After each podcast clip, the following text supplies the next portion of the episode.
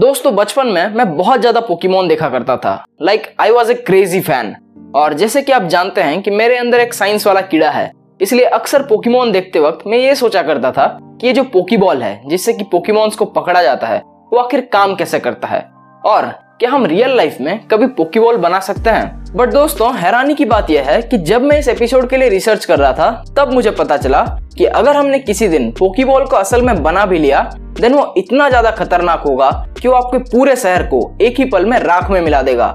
अब वो कैसे जानेंगे आज के एपिसोड में। और हाँ दोस्तों, अगर आपने अभी तक चैनल को सब्सक्राइब नहीं किया है तो जल्दी से कर लीजिए, क्योंकि मैं बहुत ही जल्दी अपनी सुपर हीरो साइंस वाली सीरीज लेकर आने वाला हूँ जिसमें कि हम एक सुपर हीरो के पीछे की साइंस को समझेंगे और जानेंगे कि क्या हम उस सुपर हीरो को रियल लाइफ में क्रिएट कर सकते हैं या नहीं।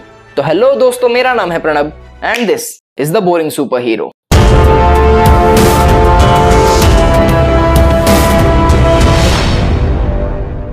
दोस्तों हमेशा से मैं ये सोचता था कि आखिर एक पोकेबॉल के अंदर होता क्या है और एक पोकेबॉल एक पोकेमॉन को अपने अंदर रखता कैसे है। चलो एक पल के लिए मान लिया कि जो छोटे साइज के पोकेमॉन हैं उन्हें किसी तरह ठोक पीट के पोकेबॉल में डाला भी जा सकता है, बट जो बड़े साइज के पोकेमॉन हैं उनका क्या। तो दोस्तों इसको लेकर ना सालों से कई अलग अलग थ्योरीज इंटरनेट पर घूम रही हैं, जैसे कि एक पोकेबॉल के अंदर एक पोकेमॉन का साइज छोटा हो जाता है या एक पोकेबॉल के अंदर अपना खुद का एक अलग डायमेंशन है वगैरह वगैरह। बट इन सब में जो थ्योरी सबसे ज्यादा बिलीवेबल लगती है वो यह है कि एक पोकेबॉल के अंदर एक पोकेमॉन एनर्जी के फॉर्म में रहता है। इसका मतलब यह है कि जब हम किसी पोकेमॉन को पकड़ते हैं तब वो एनर्जी के फॉर्म में कन्वर्ट होकर पोकेबॉल के अंदर समा जाता है और जब हम उसे रिलीज करते हैं तब वो फिर से अपनी फिजिकल फॉर्म में आ जाता है। दोस्तों ये थ्योरी मुझे बिलीवेबल इसलिए लगती है क्योंकि ये डायरेक्टली रिलेटेड है आइंस्टाइन की थ्योरी ऑफ रिलेटिविटी से, जो कहता है कि एनर्जी को मास में और मास को एनर्जी में कन्वर्ट किया जा सकता है।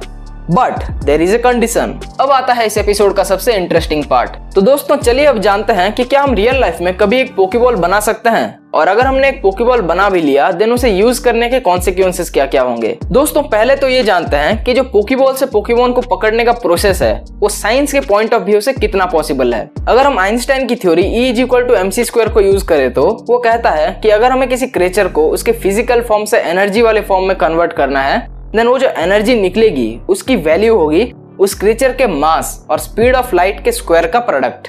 इसको एक एग्जांपल से समझते हैं। मान लीजिए कि मेरे पास एक पोकेमॉन है, फॉर एग्जांपल पिकाचू, जिसका कि एज पर गूगल मास है सिक्स केजी।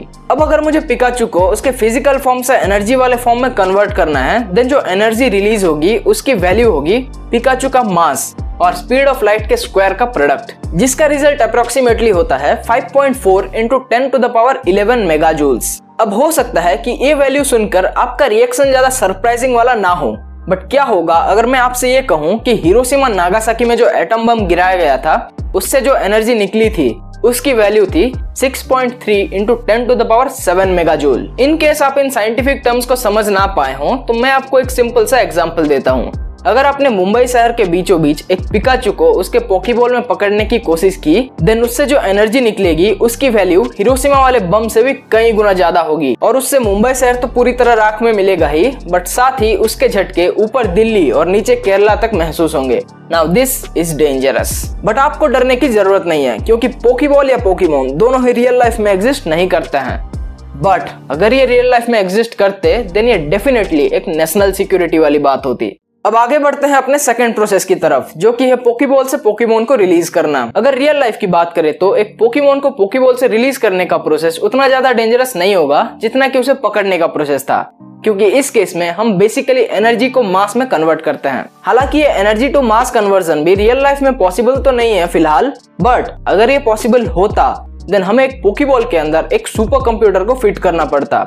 अब ऐसा क्यों? तो दोस्तों अगर हमें एनर्जी को मास में कन्वर्ट करना है या अगर इस केस की बात करें तो एनर्जी को पोकेमॉन में बदलना है देन हमें पहले तो उसके एक एक एटम को क्रिएट करना पड़ेगा और फिर उसे ध्यान से अरेंज करना पड़ेगा और वो भी within fraction of seconds. और इस काम को करने के लिए हमें डेफिनेटली एक बहुत ही फास्ट और हाई परफॉर्मेंस पावर वाली मशीन की जरूरत पड़ेगी, यानी कि एक सुपर सुपर कंप्यूटर, और वो भी एक इत्तू से पोकेबॉल के अंदर।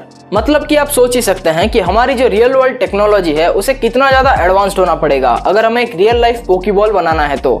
और मुझे नहीं लगता कि ऐसा अगले सौ डेढ़ सौ साल में होने वाला है। खैर पोकेबॉल तो जब बनेगी तब बनेगी, बट अभी के लिए आप इस एपिसोड को लाइक कीजिए और चैनल को सब्सक्राइब कर लीजिए क्योंकि हमारी सुपर हीरो साइंस वाली सीरीज बहुत ही जल्द आने वाली है। तो अब मैं आपसे मिलूंगा अगले एपिसोड में। And till then Be the boring superhero.